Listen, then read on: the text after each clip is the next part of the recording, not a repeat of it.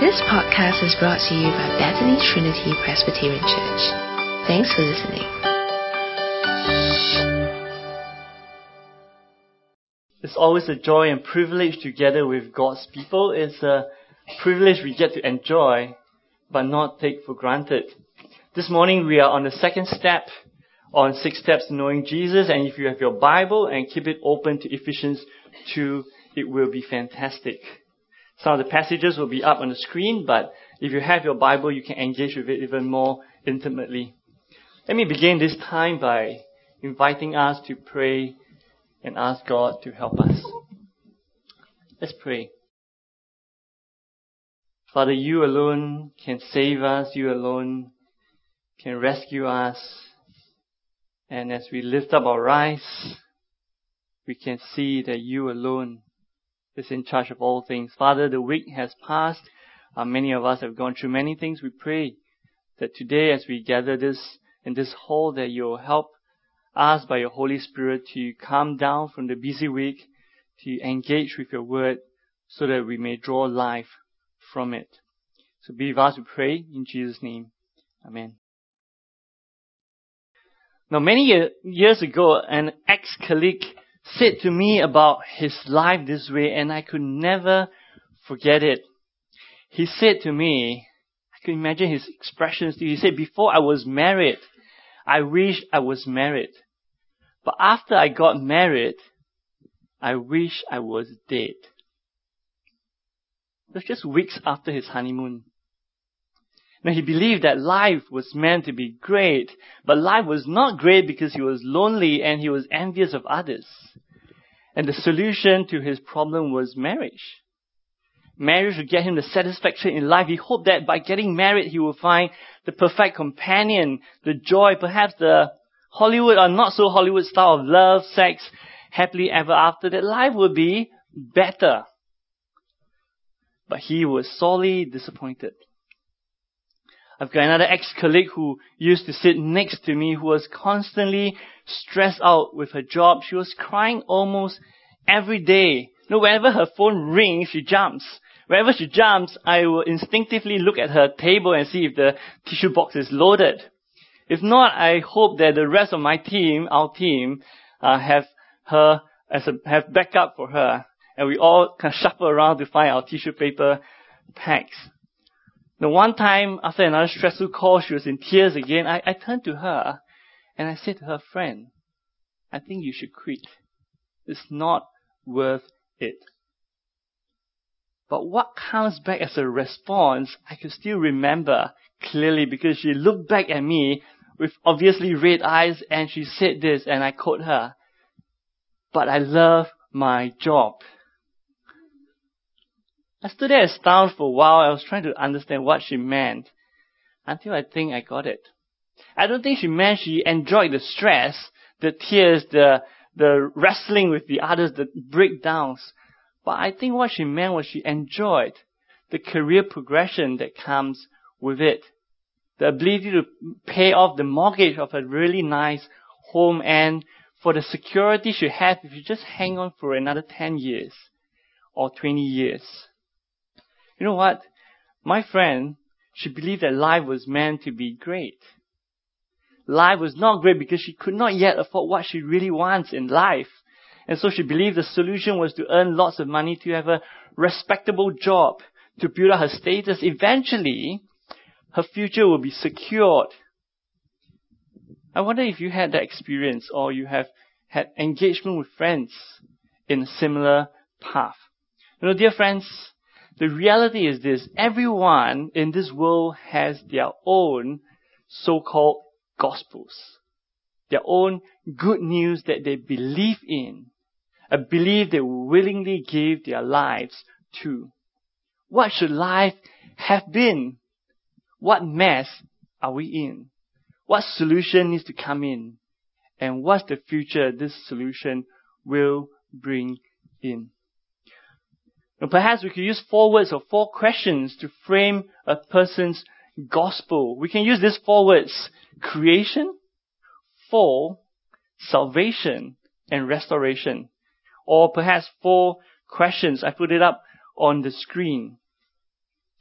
says creation. What should life have been? What should life have been? And we imagine, everyone imagines life should be better. And then there is the fall.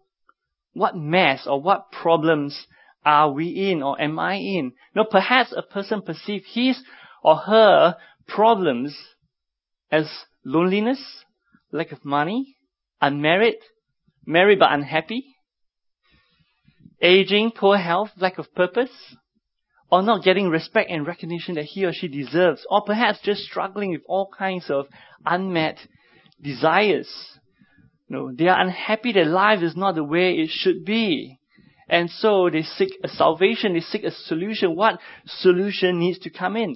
And the solution may come in various forms. It could be money to gain security. It could be cosmetics, clothes. It could be perfume or gym membership to buff up and look more attractive or desirable. Or to give one's time and money to charity to get more karma and security for the future. Or win friends or perhaps to get married so that you can um, just get rid of people who keeps bugging you every Chinese New Year. Or perhaps to have kids. If not, at least buy a dog. Or to climb the corporate ladder. Or at least climb your HDB steps to be healthier. Now, everyone tries to find solution. Perhaps it is to travel and experience life a bit more. Now, don't get me wrong because many of these things are really good stuff. But when these things comes in, they may sometimes reveal what are the so-called gospels or what are the functional saviors that people have. That if they have this, they will save them from their problems in life. They hope for a restoration, a future where these solutions will bring for them perhaps it's happiness, perhaps it's satisfaction, now, dear friends, as we have conversations day to day with each other, with our friends, colleagues, we may start to recognize everyone does have a so-called gospel that they live for. But the question really is, what kind of gospel do we live for? Will the so-called gospel really deliver what it promised? Will those functional saviors that we give our lives to and pay with our lives save us?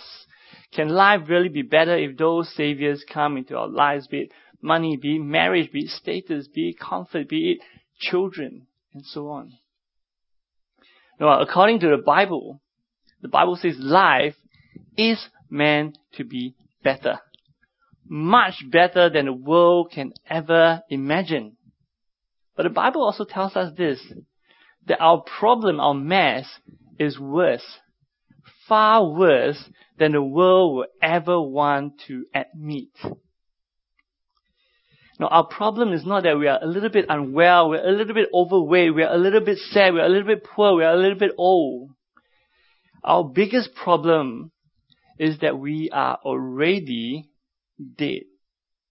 Would you come with me to Ephesians 2 as I read the first two verses for us.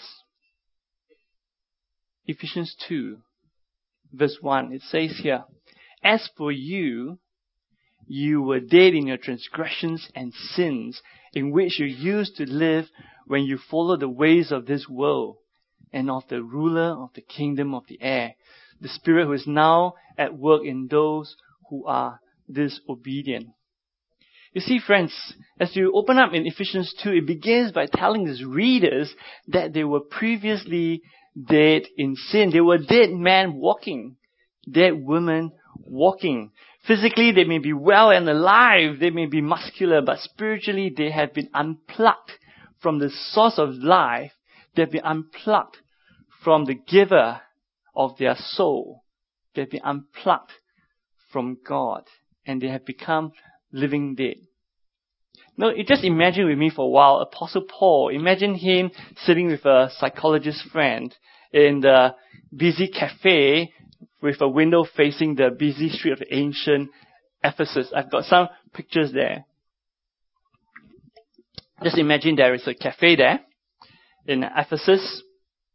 And as they look around, people are busy rushing around, getting uh, mindless about getting to work and earning money and everything. And the psychologist look at the, the crowd and he commands to, to um, Paul, he says, I can see troubled people. They need a little help with their loneliness, with their stress, with their unhappiness. Perhaps, I think that one, he, he needs a bit of self-confidence, a bit of self-image. But Paul, as he looks, looks on and listens, he shakes his head and he says, No, my friend, I don't see troubled people. I see dead people. They're going with the flow of the world not because they're lost, but because they're spiritually dead. Now the problem with our world, friends, is that we have turned away from God. We have rebelled against God to be our own gods. That's the problem. We depend on functional saviors. It could be money or career or works of significance that the world prescribes for us. And then meanwhile, you have the devil who will come and deceive us, telling us there's no God but us. Or they'll, else they'll point us to the good things in life and tell us to make them the God things of our soul. No, the devil may clearly whispers to us that we should worship the good things like sex and gender and work and marriage and make them the God things.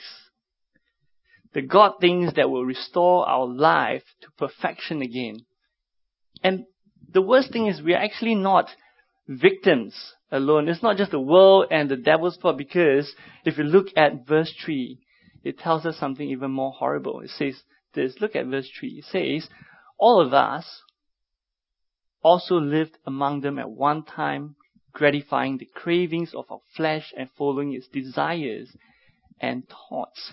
You know what? While Paul was describing the past lives of the Gentile Christians in Ephesus in verse 1 and 2, he now turns to his own people, his own Jewish Christian friends, and he said, you know what? Actually, you and I, we too, used to live our life in the same manner. We seek the gratification of our own fleshly desires and thoughts. No, the world and the devil may suggest self-centered gospels and functional gods and saviors for us, but we are not mere victims. We lap it up. We amen with it. We lap it up because our flesh and our desires agrees with it. This is what happens. We imagine our own perfect world and then we diagnose our own problems ignoring or trivializing the real problem of sin and rebellion against God. So we construct our problems and then we imagine ways to solve our problems. Perhaps it's the functional saviors called religion or charity or good works. And then when we manage to grab hold of some of these solutions, we pat our back and say, we're not too bad. We should be able to get into heaven. But the trouble with being spiritually dead and being unplugged from God is that we are always captivated by what is prescribed by the world and by the devil and by the voices around us. And our flesh will cling on to them. You know, we are drawn to the social or the value systems of this ever shifting world. It changes all the time, isn't it? And is always hostile towards God. The, the world will suggest solutions to our problems of sin against God, perhaps by redefining sin, perhaps redefining abortion, or gender, or morality, or perhaps reinterpreting God's word, or just soften it a little bit so that it fits our fleshly preferences. Now the apostle explains the seriousness of our condition this way in verse 3. Look at it. Verse 3, apostle Paul says, we were by nature deserving of wrath. Those who are spiritually dead are walking towards God's wrath and that is exactly what we all deserve. Now dear friends, our greatest problem is not the world, is not the devil, is not our imaginations. Our greatest problem is what God tells us that our rebellion and separation from God comes with a price. It's death. You and until we or perhaps the friends around us recognize what is our greatest problem, we will never recognize that the world, the devil, and our own imagination can never provide a solution. We need to recognize what is the problem to see that there is no way out. Now well, all this sounds really gloom and doom, isn't it, on this bright Sunday morning? If you just open the blinds a bit, it feels a bit better. But the reality is we should feel the doom and gloom when we think about the reality. If we look to the world, the devil, our own efforts, we will be hopeless. But that doesn't stop here for Ephesians because there is a hope and solution if we then turn back to God and listen to this amazing hope and the sudden turn of tide from verse 4 onwards. So let me read verse 4, verse 5 for us. But because of his great love for us, God, who is rich in mercy, made us alive with Christ even when we were dead in transgression. It is by grace you have been saved. Now, as Paul speaks about the past of the Gentile Christians, he brings to them their present state to remind them where they have traveled to right now. Now, yes, we were doomed. We were hopeless, but God, but God made us alive in Christ even when we were dead in sin. Now imagine for a moment that you are caught in a, in a great storm in the sea, your boat um, broke and you sunk. You were minutes away from being devoured by the raging waters of the sea. Now all hope is lost. Then all of a sudden, this helicopter appears and this rescue line comes down and a man came sliding down. And for a moment you caught a glimpse and your hope sunk because that was your irritating neighbor who has reported you for banging a kid while driving with your handphone in your eyes. But as you sunk into the sea and you grabbed your last breath of air mixed with salt water, Suddenly a hand digs right into the raging sea and literally pulls you out from death. If you just have that picture for a moment, what God has done was way more than that because of his great love, verse 4 tells us, because of his great mercy, verse 4, and because of his rich grace for us, for you and me, verse 5, verse 7, verse 8. God sent his own son, Jesus Christ, to come and die for our sins. We should be judged for our sins and rebellion, but God came down and rescued us. God came down and set us free. And amidst the storm of sin, God's Son, Jesus Christ, came in. He plied us open, pulled us out from the cause and the stink of sin, and He takes our place of death know, the Bible calls what Jesus done as the substitutionary atonement. But basically it means that Jesus substituted himself for us so that he will die in our place and we have his place. Know, when you share the gospel with someone, someone might say, isn't God unfair? Why should Jesus, an innocent man, take my place as if that works? But you know what? Jesus was not an innocent man. Jesus was the offended God. He wasn't just an innocent man that takes our place and we take his place. He was the one that we offended. He created us. We're made by him and for him and we spit at him and say, get lost. And now he comes to take our place. He wasn't just an innocent man. He was the offended God who comes and take the offender's place so that we have a place with him. That is what Christ did and that is what God's love revealed to us. Early on in chapter 1 of Ephesians, we didn't get to read it in verse 7. Paul writes this. He says that we were redeemed through the blood of the one that he loves. You know, through the death of God's Son Jesus, God extends His grace, He extends His mercy to us. And then verse 13, which we read earlier on, tells us that all these are given to the Ephesian Gentiles when they heard the message of the gospel of salvation and when they believed in Jesus Christ. And by extension of the power of that message, the gospel, when you and me, we accept Jesus as well, that power to forgive, the grace of God flows to us, even though we do not deserve. If we hear this gospel of salvation, if we recognize our rebellion against God, if we turn to God for His rescue and trust that Jesus died and He was resurrected from the dead and we too will be resurrected with Him, if we respond to Him, that this will be for us as well. And this is the true gospel that the world, the devil, and our flesh can never ever offer. Well, friends, as we listen to this, I just want to pause and think with us together. If you are a Christian today, if you're someone who has accepted the Lord Jesus, I think we can truly give thanks to God. We can truly give thanks to God for, for the love that He has, for His mercy, for the grace that we do not deserve. And we can know that we can say no to functional gods that the world, the devil, and the flesh calls upon us. We can enjoy the good things, but they will not be functional gods for us. But today, if you're not yet a Christian or you're just sitting on the fence at the moment, can I appeal to you not to be an onlooker, but to be a receiver of God's goodness, of God's grace, that we will not reject the reality that our greatest problem is our sin and rebellion against God. It's not loneliness. It's not self um, image. It's not anything that the world prescribes.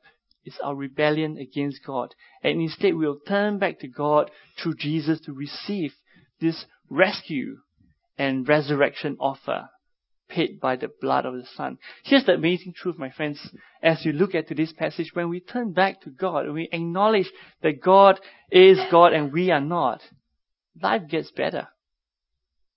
Because we don't have to be God because we are not.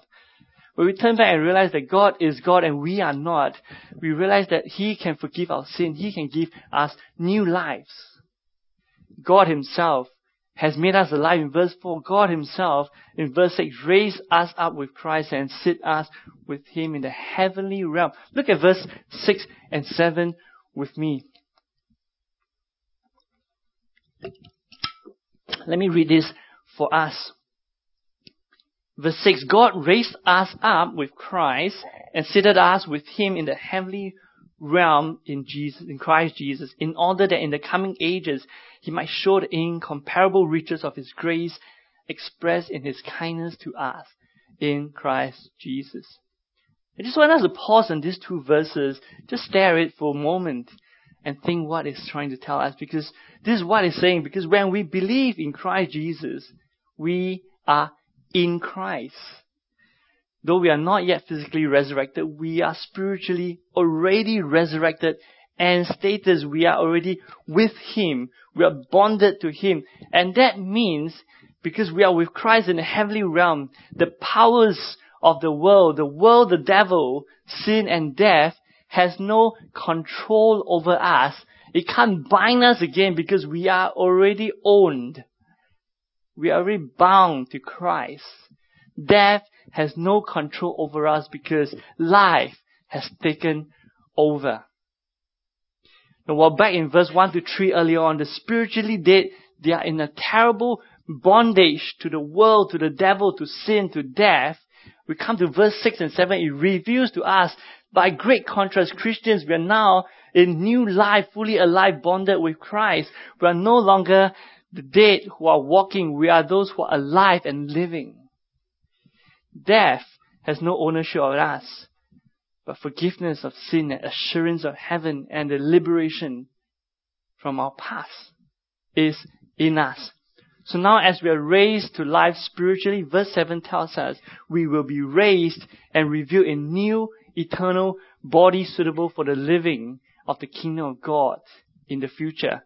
Now at that time God will reveal His full grace and His full kindness to you and to me if we are in Christ.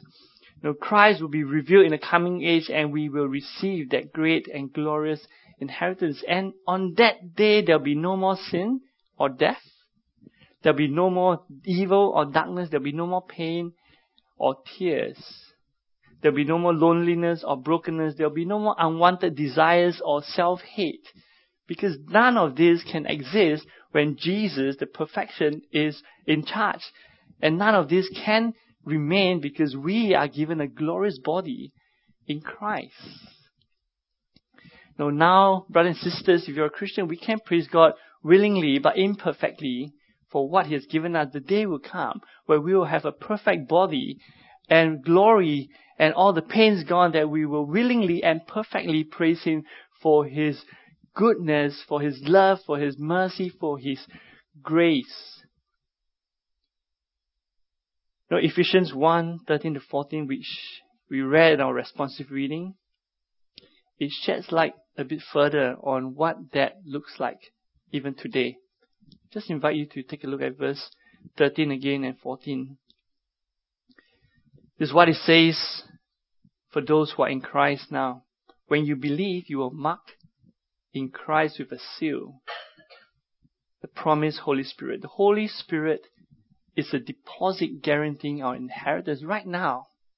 If you believe in Jesus, you are marked, you are sealed with God's own Spirit that is residing in us that will manifest and reveals the inheritance we deserve. When heaven comes, it's great, but what makes us eligible to get in? Unless we get a body that is able to go in. What's the point of something, seeing something beautiful, but you have no tickets to get in? But for us, if you are in Christ, the Spirit of God Himself resides and seals us. You know, as you walk into some people, when you go to like the zoo or something, or a pub, you get a seal, and that signifies you can, for us, the seal itself is God's own Spirit. And that power later on that we read in chapter 1 will also raise us up. The mighty power that works for us is the very mighty power that raised Jesus Christ from the dead.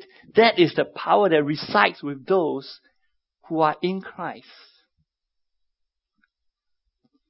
Friends, life is much better, much better than the world would ever imagine. But the problem we have is much worse. Your problem and my problem is much worse. The functional saviors of this world cannot save us because only the true Savior can save us. So friends, as we think about this six weeks on knowing Jesus better, how will we respond to, to God's grace? How will you respond to God's grace? How will we speak this gospel to our friends? Do we have the gospel to speak to our friends? And to our loved ones, to our friends, perhaps this is a time we can pause and actually listen in when you have a conversation with your colleagues and friends, listen in to hear what is the gospels they are living for. What is the gospels they are striving and paying with their life for? What are their functional saviors and gods? Is it money, marriage, sex, health, charity, good works, children? What are the functional gods that tells them life will be better if you have this and that? As we listen in, perhaps it's good to think with them, perhaps for ourselves, will these things really deliver? Will they really deliver what they are giving their lives for? Because if not, then perhaps you can think with them what then is actually our bigger problem? And what is the solution? What will actually deliver them from sin, from rebellion, and ultimately the most visible from death? Physical death is just the first part, but physical death is real enough for them to recognize. No, you say it of the Emperor Qin Shi Huang. No, we are all Chinese here. We we would probably know him. He was the one who unified China who unified the numeric numbers, the standard currencies, who unified the, the code of law, who unified the Chinese script. He's the one who architected the Great Wall of China, the one who arranged for the creation of the magnificent terracotta armies. That great Qin Shi Huang. He was afraid of death. And he spent his whole life being obsessed finding the elixir of life. The 长生不不老仙丹. He was seeking with all his life, but the reason is this. He could have imagined his perfect world. He could see all his problems. He find his solutions to deal with them. But there's one problem he just can't deal with. Death. Because the moment death comes in, it wipes away clean everything that your whole lives have been fighting for. Nothing is left. It's just a mark on the sand and the wave comes in and it's gone and the next person comes in and tries to write again. But that is not so when we turn to God. Look at verse 8 to 9. It tells us this. For it is by grace you have been saved through faith, and this is not from yourself. The grace, the saved, the faith, these are all gifts from God to save us because we do not work our lives to save us. God gave His Son, His life, to save us. That is the gospel. The whole saving thing, the gift, is from God. It's never from our works and never a boasting that we have. And this, my friends, is totally against the notion of our world. Our world tells us we need to work for it. But the gospel says you can't work for it. No, Tim Keller puts it really well. He, he puts it this way when he compares mere religion, whatever it is, and the gospel. He says, religion will say this, I obey, I work, and therefore I'm accepted. The gospel says the other way around. It says, I'm accepted, therefore I willingly obey. You see the huge difference. The world's notion is you work for it and you get accepted. The gospel says you have been accepted and you respond to it. No, we never earn salvation by hard work, by sacrifice. This is so-called the gospels of this world, which we can sometimes also call religion, morality, self-actualization, achievements, whatever you like to call that religion. But rather in the gospel we are saved and we respond in gratitude. We rebelled. God rescued we get resurrected, we respond to this message. That is the gospel of God. Religion says, I obey, therefore I'm accepted. The gospel says, I'm accepted, therefore I obey. So the only response left for us is really to humbly turn back to God, to humbly recognize who He is. And then, when that happens, we actually recognize who we are we start to recognize we are beautifully created by God to do beautiful works in this life. Look at verse 10. Look at verse 10. It says this. For we are God's workmanship or handiwork, created in Christ Jesus to do good works which God prepared in advance for us to do. Here's the thing, no Christian is ever saved by good works. But all Christians are saved for good works. Let me say that again. No Christians are ever saved by good works. But all Christians are saved for good works. What is this good works God prepared in advance? We can read more of that later in the other parts of Ephesians. But the aptly works uh, to, to, to do this, to eventually point to the glorious unity of all things under Jesus Christ. Those who now have a share in the kingdom of heaven gets to partake in that coming of the unity of all things in Christ. And that we seek now, what do we seek now? We seek now to live a holy life, not to earn heaven, but rather to please God rather than to worship the things He had given us. We seek unity with those that Christ has saved rather than to, to tear each other down. We seek to bear fruits in this new regenerated lives. It is, it can be in our thoughts, in our words, in our deeds. It could be the way we express love and mercy and grace that we have. You know, to care for others, to share the good news, because now our eyes are open. What you are seeing if you're a Christian and you're clear of the gospel, you see dead people walking. That's what you see. That's what I see. More than just troubled people. We see dead people, and that is not good news because everyone is rushing around, holding on to their gospels. But none can cash out if it's not the true one. Now, dear friends, if you are already Christians, if you are saved in Christ, will we continue to trust in Christ today? In the coming weeks, will we speak of Christ? will we live for Christ? And if you're not a Christian, can I ask, will you come to Christ? Will you turn from rebellion and come for rescue to receive the resurrection that Christ has for us?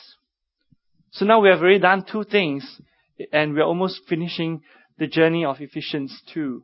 Now we have come to recognize there are so-called gods that the world, the devil prescribes. We have retold the story of the gospel of rebellion, of rescue, or resurrection, of response. But there are times, here's the reality, even if you're a Christian, there are times that you and I, we too get distracted. We too are tempted to grab our own functional gods. You and I too may at times look at something as if they are our salvation. How will we, in our own Christian life, be able to cling on tightly so that we can tell clearly to others the gospel? And here we come to this last part, and I'm going to close with this last point so that we can stand firm ourselves, we can share the gospel clearly. We will not be able, we will not just be sharing, but we'll share without feeling dry and weary and reluctant. And the way to go about that is by remembering, listen to this word, by remembering the gospel's effects on us. We're going to look at the last three verses. This is actually for the next section actually. Verse 11 and 13 actually points towards the unity of Jews and Gentiles. But the motivation is as relevant to us for all of us who want to do good works in our lives in the way we want to tell people about gospel. Catch on to this motivation. I want to read to you verse 11 to 13 and I invite you to look at it with me. Verse 11 it says, Remember that you, you formerly, you are Gentiles by birth. And that's you and me, isn't it, friends? Anyone is not a Gentile here? We are Gentiles. Verse 12 says, Remember at times you were separated from Christ Excluded from what? Excluded from the covenantal promise. You and I, we are people. Verse 12 says, we are people without hope and without God in the world. That is what you and I were before we come to know Jesus. We are spiritually dead. But then this happens, verse 13. But now in Christ Jesus, you who were once far away have been brought near by the blood of Jesus.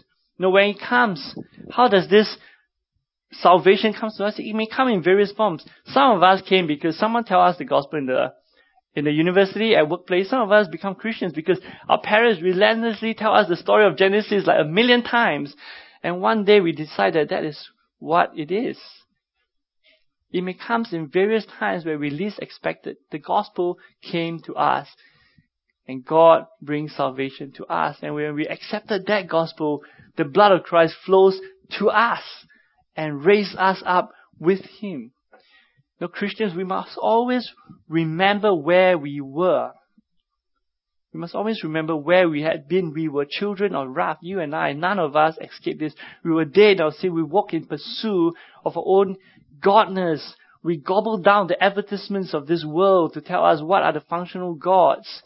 We willingly trust and chase after them. And we had no hope. We had no God. We had no life. The only thing we had was a noose around us called judgment hanging there, and we are all tiptoeing on a rotten plank called our body, which is decaying by the day.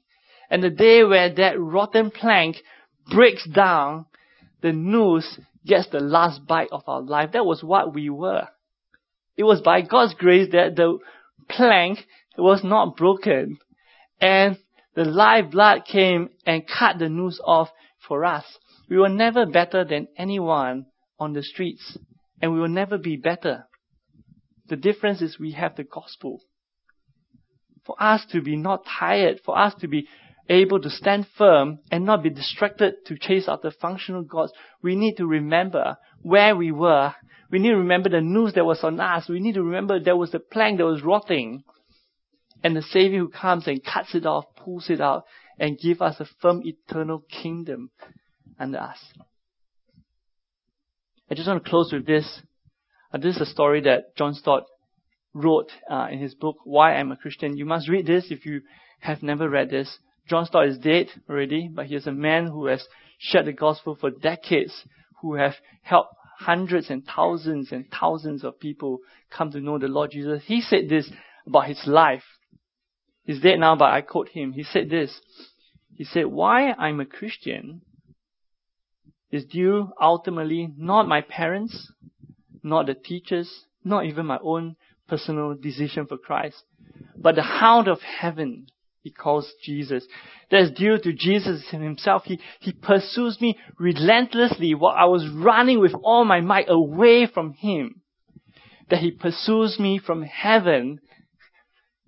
In my own words, what he's saying, he drags me back to himself.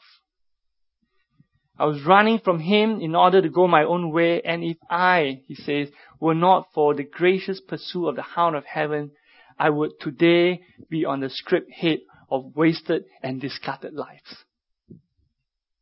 That would have been him, but now he's in heaven. He never forgot where he was, and so he never forgets what is the gospel he needs to say. And I pray that as we go on this six weeks journey, that the gospel becomes real and stays real to us. And that we can look to Christ and we can speak of Christ and we can trust in Christ. Would you pray with me?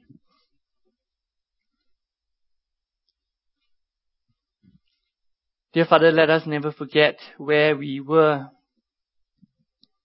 and where we are now.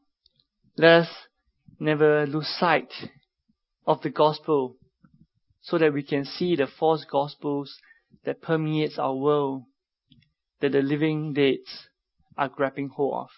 Help us to be so clear so that we will not be tempted and be drawn away. Help us to be so clear so that we know how to engage our friends and to recognize the functional gods that they cling on to. Be with us, Father. We were nothing, but you gave us everything. Amen.